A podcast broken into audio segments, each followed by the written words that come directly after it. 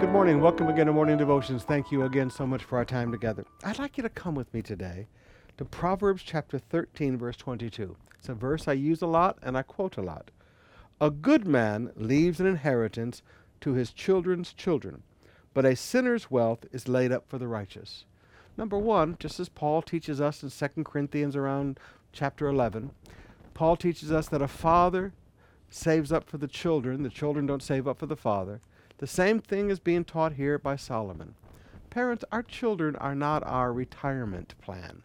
We, we do not have babies so that they will take care of us in our old age. And I know that's very offensive to some people when I say it.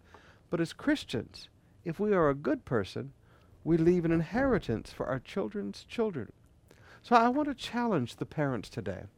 What are you doing to leave an inheritance for your children and your children's children? Are you saving money? Are you living below your means and purchasing land and purchasing assets that will increase in value over time? So that, well, maybe you bought this now and that property only costs a thousand pesos a square meter, but 20 years from now it'll be 50,000 a square meter. Are you purchasing, appreciating assets little by little so that when one day you go to heaven, there is an inheritance for your children and it's big enough also for your grandchildren? This is what a good person does. Now, again, poverty is the rule of the poor. Poverty says my children should support me in my old age. Christianity says a good man leaves an inheritance for his children's children.